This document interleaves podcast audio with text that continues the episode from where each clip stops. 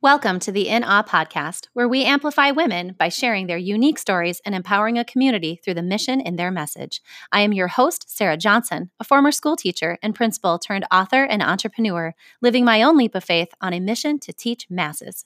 Each week, we will feature stories from women who will leave us all in awe of their impact on our world. Welcome to the In Awe podcast, where we are roaring into March like a lioness with our series on advocacy.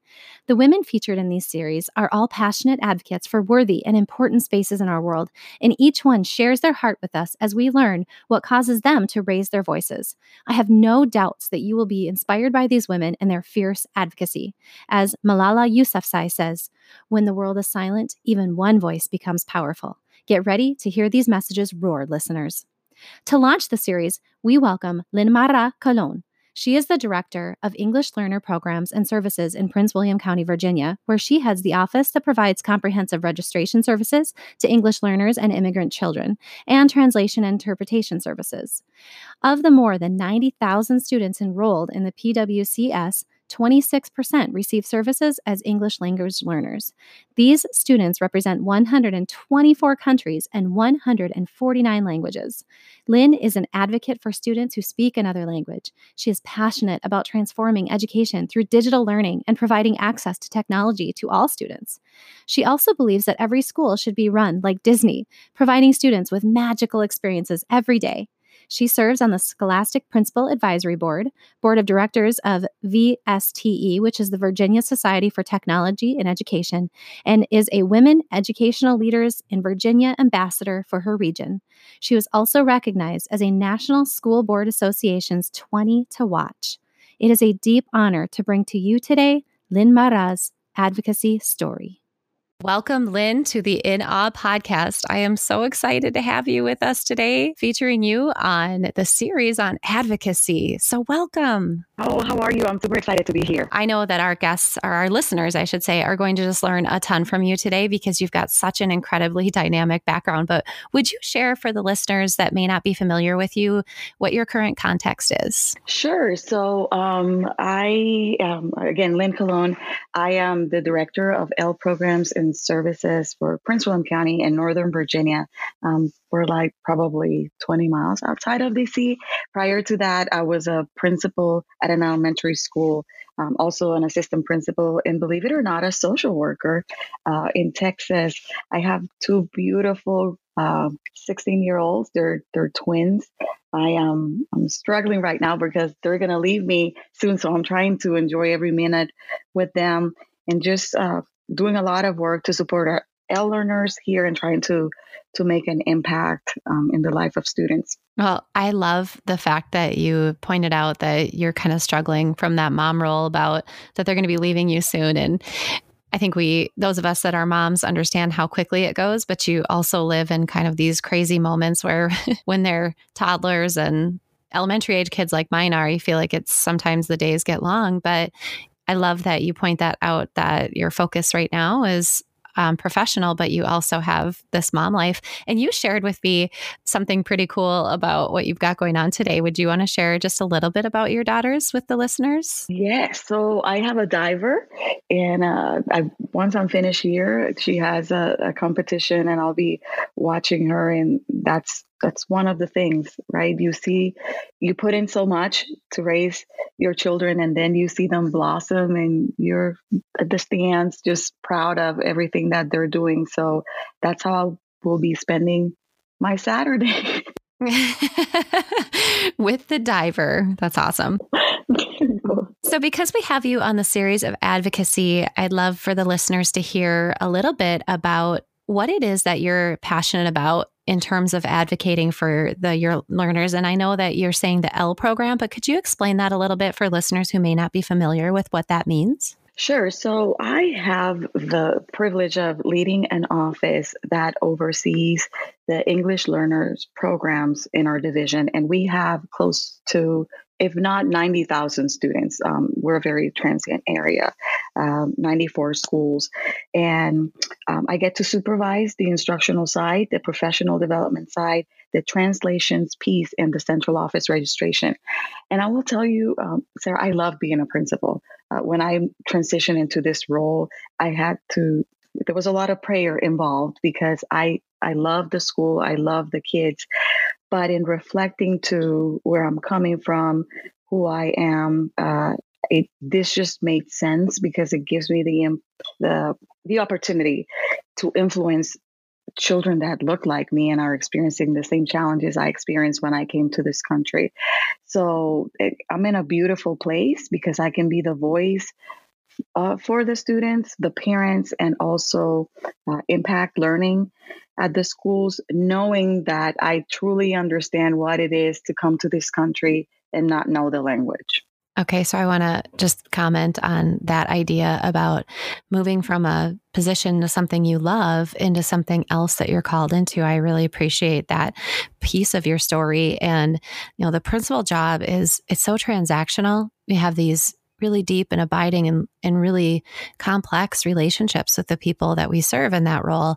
So I know it would be hard to move into this broader, oh my goodness, 90,000 students and over 90 schools. That's just really complex of a leadership position that you've jumped into. So good for you. And uh, it's really cool how you can kind of look back and see all of the positions that you've held in life are leading you to the one that you're in right now. And I really appreciate how you're saying that you can advocate on a broader level for students who may have the same struggles. So, would you share with the listeners a little bit about your own history there with coming to the United States and what that might have looked like? Sure. So, I all my schooling was there.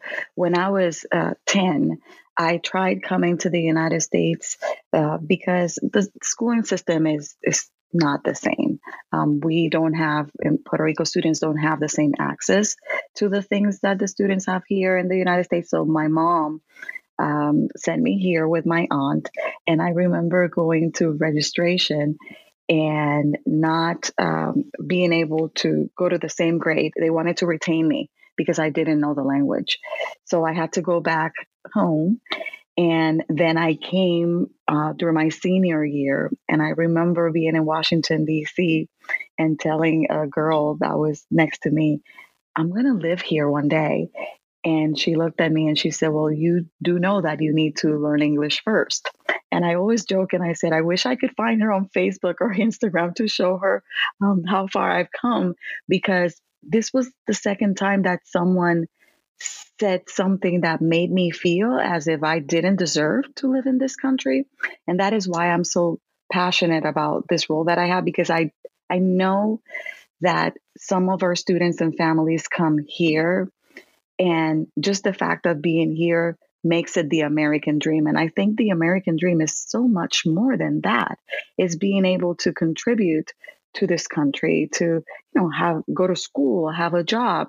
So that has been my message since the minute i took over this position and just trying to inspire our students and families with my story. Am I fluent? I joke that I'm still a level six. no, I have a I have an administrative assistant who is just amazing. Every time I say a word that doesn't come quite right, he writes me a sticky note and puts it on my desk and makes me better. But I'm very open about that because uh, I'm still an English language learner. I'm I'm still learning English, but that doesn't mean that I'm not equipped or excited about doing this job. So it's been a journey. It's not been an easy journey because I even went to college not being fluent um, here in the United States. But I've had a tribe of people that have um, just supported me and believed in me and encouraged me. Look, where am I now? I love so much of what you've shared because you're instructing our listeners who may have no ed, you know, they may have no background in education or they may have background in education, but they're working in a system that has little to no English language learners. And I will tell you that here in the northern part of Wisconsin, we really just don't. Um, the district that I just left, the percentage of English language learners is so small, it might be one student that doesn't have English as their native language. So it's really good for your story to be amplified to people that may not even have an understanding of what that looks like. And I love that it's coming from the lens of your own experience because you're such a bright and intelligent and forward thinking person who, like you said, you want to be a contributor. If language is the only barrier, we can fix that. And I was also thinking about the concept of learning the fact that you're still an English language learner. I think that as a former English teacher, most of us are, if we're talking about standard American English, right? because we all learn our own versions of that. And uh, so I, I really just really value what you've brought our listeners here. Could you share maybe one of the, the biggest struggles that you had in terms of making the the transition. You said you wanted to come here. You knew you wanted to come here. You i think you said at 10 your mom tried to send you. But i read in your bio that you started at um, 15 at a young age kind of an advanced learning in puerto rico. Is that accurate? Uh, yeah. So i went to college when i was 15 and uh, that was uh, i always say that was one of the biggest challenges because in my country, what I heard was you have potential and you're smart. And then when I came here and I took the assessment to see where I was going to be placed, uh, um, and you know, based on my uh, level of language, they said you have to be retained. So you have one message back home from people you trust that are telling you, yes, you can do it. And then you come here and the message is, you're not good enough. So I struggle with that. And I will say that has such an impact uh, on Lynn that even as an adult, I carry this, uh, I had this narrative in my head of, is, are you good enough? Or is this really happening to you? So every good thing that came my way, I felt as if I was not deserving of it because so many other people had said because of language, you should not be placed here or you do not belong here. I think that happens to women too. Mm-hmm. And talking to, you know, some friends where you just feel, is this really happening to me? But in shock that it is, instead mm-hmm. of, this is really nice that it's happening to me. I work hard to get where I'm at. And even with this role, I will say, when it was time to consider it and apply, I I knew that there was a calling and that it was the the perfect job for me because I am that kid, right? Uh, mm-hmm. Uh, I'm gonna be inspiring kids that are going through the same thing, but then because of the language, I felt, will I be able to be that polished voice that my division needs? Will I be able to write the policy that they need? Am I deserving of such a big role? It it was hard. It was hard. And I had to do some soul searching and say, Lynn, you have to stop. You have to stop because it, you cannot continue to question your ability to influence others and have an impact. I am just cheering you so hard from the stands in my mind right now, Lynn, because oh, the you. fact that you're willing to share that with our listeners is crucial, but also just thinking about you were that kid, but now you've become this strong, impactful, award winning, determined, incredible leader that has all of the tools in your toolbox that you need to make this position something incredible and probably even better than it ever was because of what you bring to the table, not only with your own life experiences, but also with the fact that you've been um, a social worker so you've seen a lot of the home life aspects. You've been a teacher, you've been uh, an assistant principal and a principal, which gives you this really beautiful, dynamic, and robust vision of what school systems look like. So for you to question yourself, I'll tell you it's normal. And for our listeners, it's, I think, really tied to imposter syndrome, where we tend to question ourselves or our worthiness or our ability to jump in. But that's all it is, is a syndrome. So it sounds like you've really reflected through that and pushed yourself. And hopefully you have other mentors and sponsors, as I believe you do, to coach you through and talk you through those things because the world needs your light. It's so clear, Lynn. Yes. And I, I will say, Sarah, I feel in reflecting that I was the one creating the narrative, not people were not telling me that I was not deserving. It was mm-hmm. just uh, me. What has helped in my role has been uh, being vulnerable about my story and just letting people know my why. Uh, and when I make a decision or say something, explain to them why I'm so passionate about that. And my colleagues have embraced me and have been very welcoming because of that piece. I think now they understand that when I speak or say things um, advocating for our L's, it's not because I read it or because I'm just coming with this idea, is because I lived it. So every presentation, every meeting, every conversation, I bring my story and try to help them understand th- these are the emotions that went through my body and my head when I experience this. As a parent, this is how I feel when I hear or have to navigate, you know, these things. Um, and it, it's been beautiful because I've been able to challenge people's thinking and give them a different perspective. I'll give you an example talk about holidays. They're very difficult for me. I do not have any family here. My family is all in Puerto Rico. So just talking about why I don't want to go to festivities because I get sad has been very interesting because I don't think that my colleagues or people at the schools understand that you just want to be home. Um, you, mm. it, the food is different, the festivities are different, and you are sad you are sad because you're in this country that it's cold. I mean, at least I'm in a cold state. I want to be home in my tropical island with my family. And I can't uh, because of, you know, different reasons. Uh, and I had a, an administrator that said, wow, I never thought about that. Or the student that's angry because they just came and the mother decided that she was going to bring this the sibling another sibling first and the sibling is ahead in language and now this student doesn't know English and is questioning, well, first of all, why was I the second one to be brought here? My sister now has a closer relationship with my mother. I hate this country. Um, it's hard.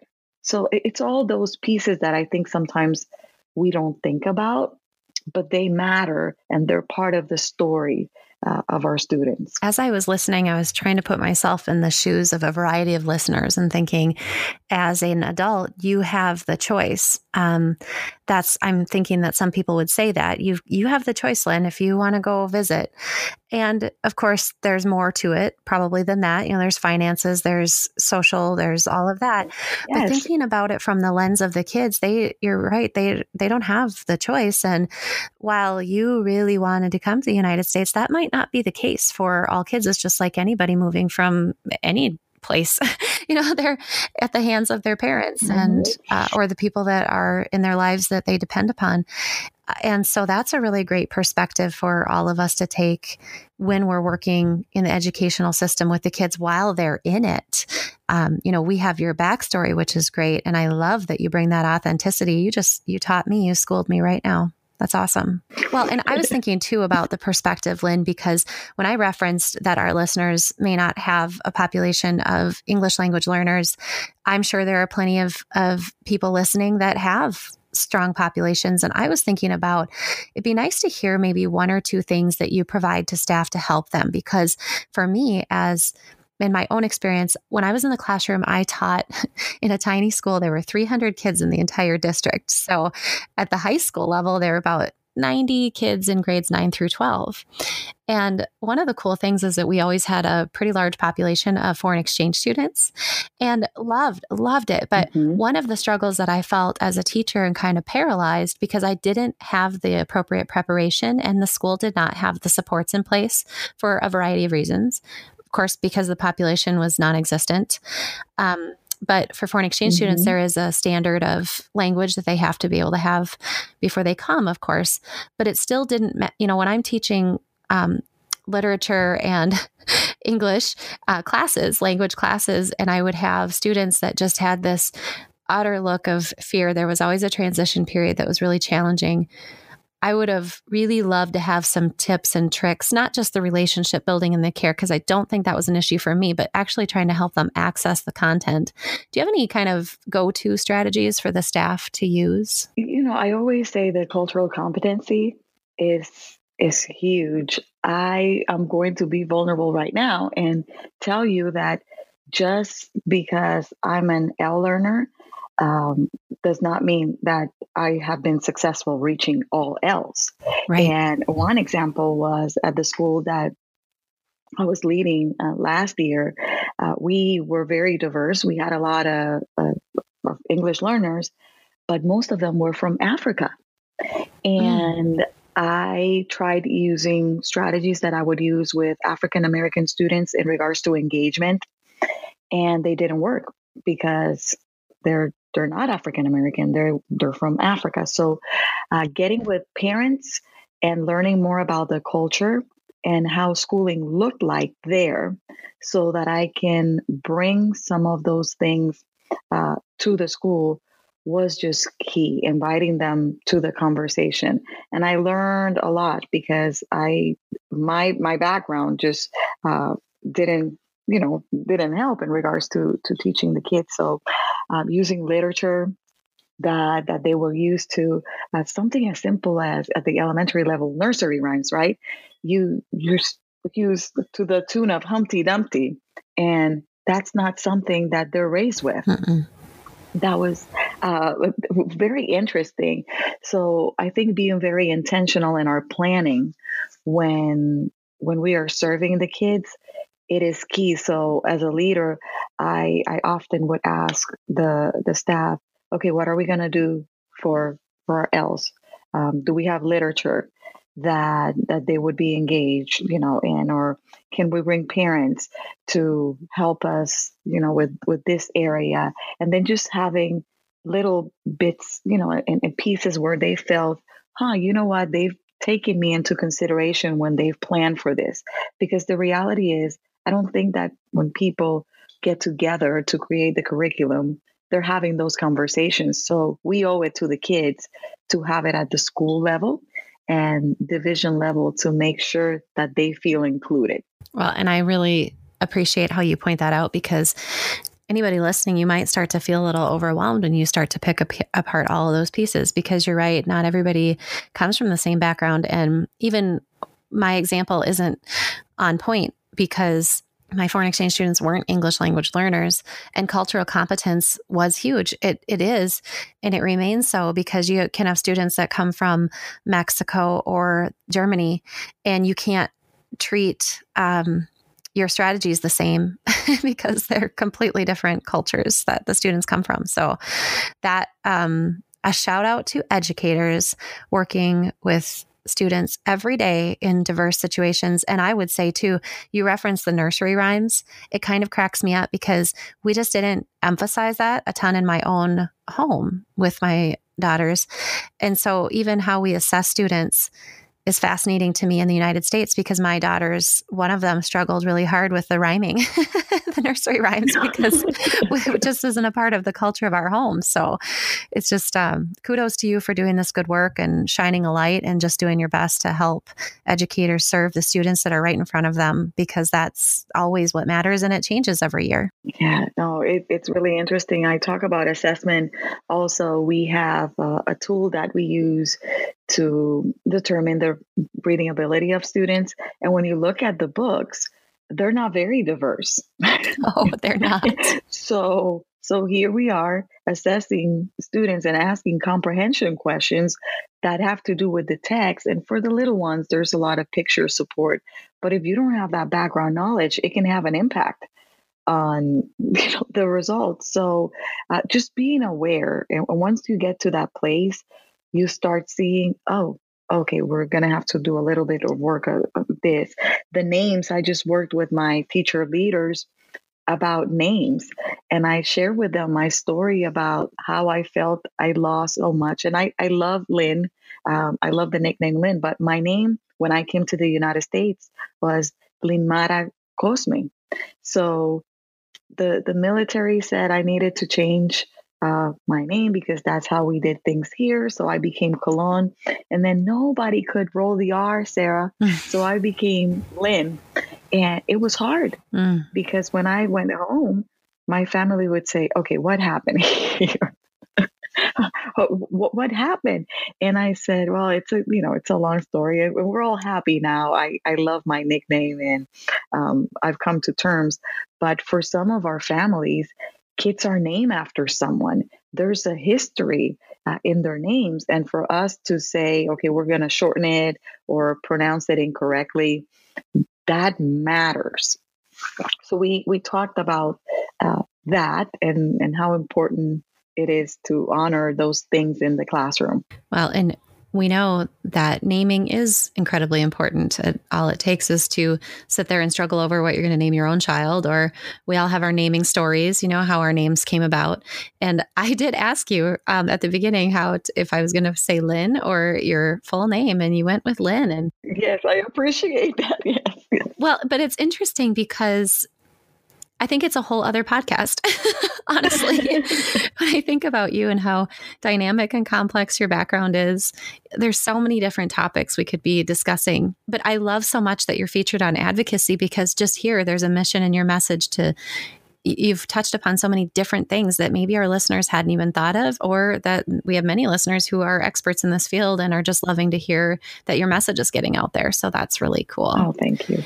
I wanted to get to another piece because you did mention that when you were kind of considering and rumbling with your worthiness for applying for this position, you said something about it might be a, a, female thing too, or, or things that women struggle with. And true, that is pretty clear that there's a worthiness concern for females and for a large variety of reasons. But since we're on the advocacy series, I wanted you to get an opportunity to share just a little bit about the project you're working on um, in authoring a book to advocate for girls. Yes. So um, I'm working with Adam Welcome, and we will have a book released uh, soon, and it's all about empowering uh, girls and you know um, women too. There's there's beautiful stories and, and writing there.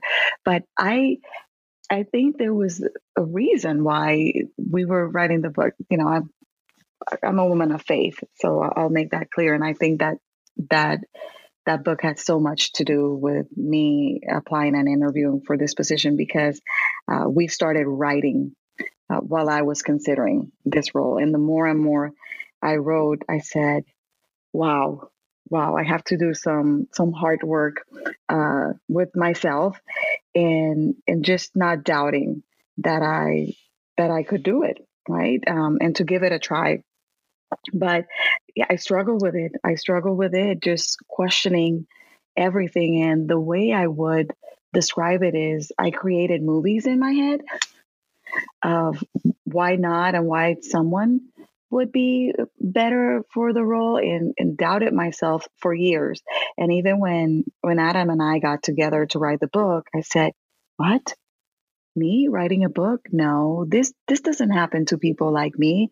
So the movie again came and and you'll read a little bit about it in the book. I I, I cried because I couldn't believe it. And you know, even when I uh, won the 20 to watch, I went through the same emotions. What is this happening to me? No, there's no way. Um, I'm so not deserving of this.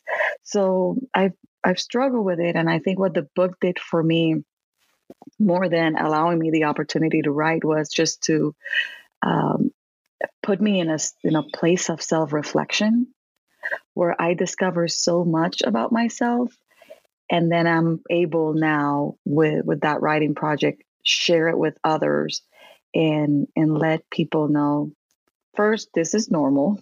You're not the only one. And second you have to move on. You have to liberate yourself from that self-doubt.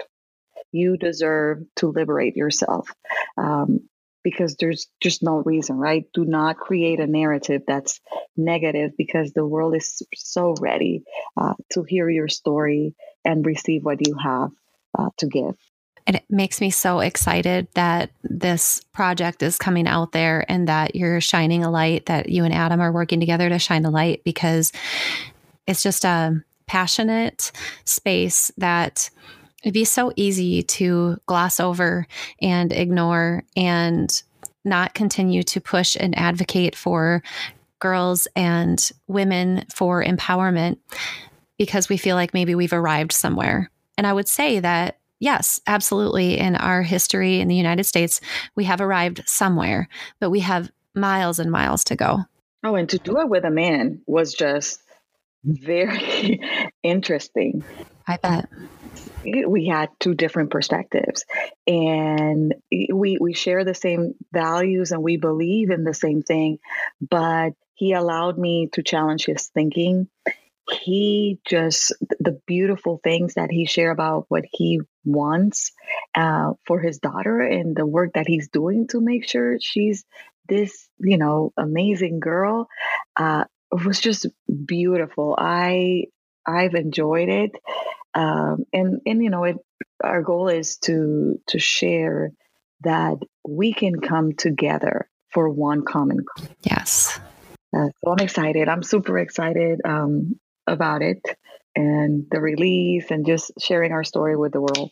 Wonderful. And um, we've talked about having both you and Adam on the podcast at some point with the series so that listeners can hear about that. If you were able to write a letter to yourself at any age or stage, and this is inspired by Nichole Nordeman, who is a musician from this uh, song she has, Dear Me, where she writes a letter to herself, what do you think you would say, Lynn?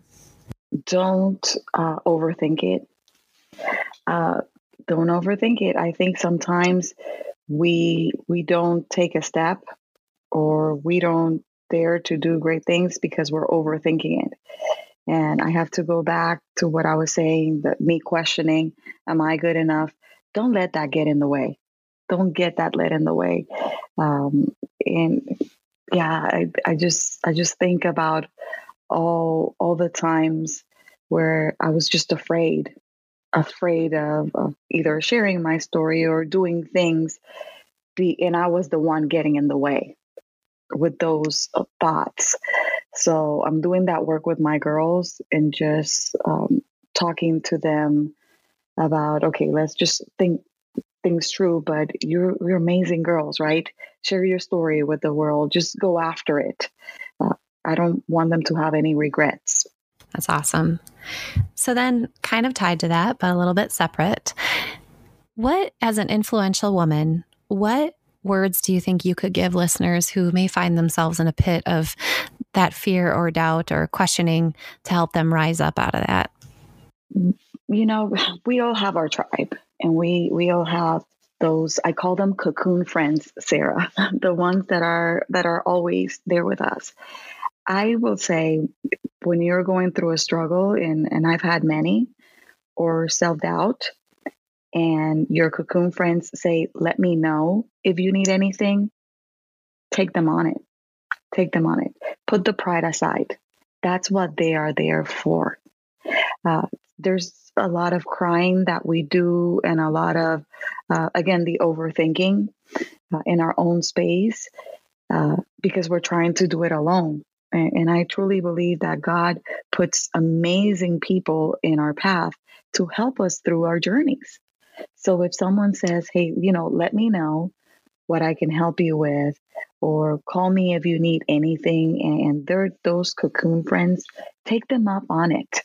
Uh, uh, on the advice, on the help, on the support, because we we are not made to do life by ourselves, right? We are made to do life uh, together. So I, I, would I would say, yes, don't be afraid. Put the pride aside.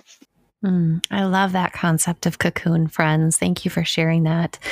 And a lot to unpack there when you consider our dynamic lives and how our um, our cycles of friendship can kind of come and go. But that concept of the cocoon friends, I'm sure, are there with you through a lot of those different phases. So thank you for sharing that. Yeah, because they'll, my thing is, they'll give you advice. And even if you're in the wrong or you messed up, they'll love you regardless. And that's what you need someone that just welcomes you um, as you are and, and is able to tell you, okay, this is my perspective. This is what I will help you with. This is, we're going to see this through and I'm going to love you still, regardless of what's going on. And I hope everyone listening has at least one cocoon friend. That's incredible. Yes. All right. So I just want to get one rec- one awe-inspiring recommendation from you today, Lynn. You are an avid reader. so, what is one text or book that you would recommend to our listeners? Oh my, I I'm a fan of Brene. Dare to Lead is amazing. Uh, I yes, that's where I'm sitting right now. oh, it's great. Every as I've been listening to you, I thought, oh, yours this this is good. You're reading Brene Brown. Uh, she's a life changer for sure, and I think she's been recommended on the podcast several several times. So if you're listening and you've been a consistent listener and you haven't picked up her books yet, you better get at it because she is absolutely life changing. I think she is. She is. Okay, well, that is the end of our interview for today. And would you just share with the listeners how they could engage with you after listening to this podcast? Sure. So I'm I'm active on social media at the Colognes. Um, also, my name Lynn Cologne on on Voxer. I have people that reach out all the time, and um, I would like to think that I'm very responsive. I'm also um, Lynn Cosme on Instagram. Um, my nickname, and then C O S M E. So yes, any any of those. Uh, we're in this work together. So any questions about ELL, women in leadership, or just anything if you want to connect, um, I am here. We're in this good fight together. That's awesome. And I will be sure to link all those in the show notes for listeners so that they can get in touch with you, Lynn. Thank you so much for being a part of our INAH community and providing this incredibly awe inspiring story. I'm so glad to have had this conversation with you today. Oh, thank you. The amazing Malala Yousafzai says that one voice can be heard in a silent world. It would be amazing if you could help this voice from the INAH podcast today reach masses. Subscribe to the podcast, rate, review, share the episode with your friends. I am so thankful that you joined us today, and I am honored that you would consider raising these wonderful women up and their messages to help them land where they need to. Thank you for joining this awe inspiring community.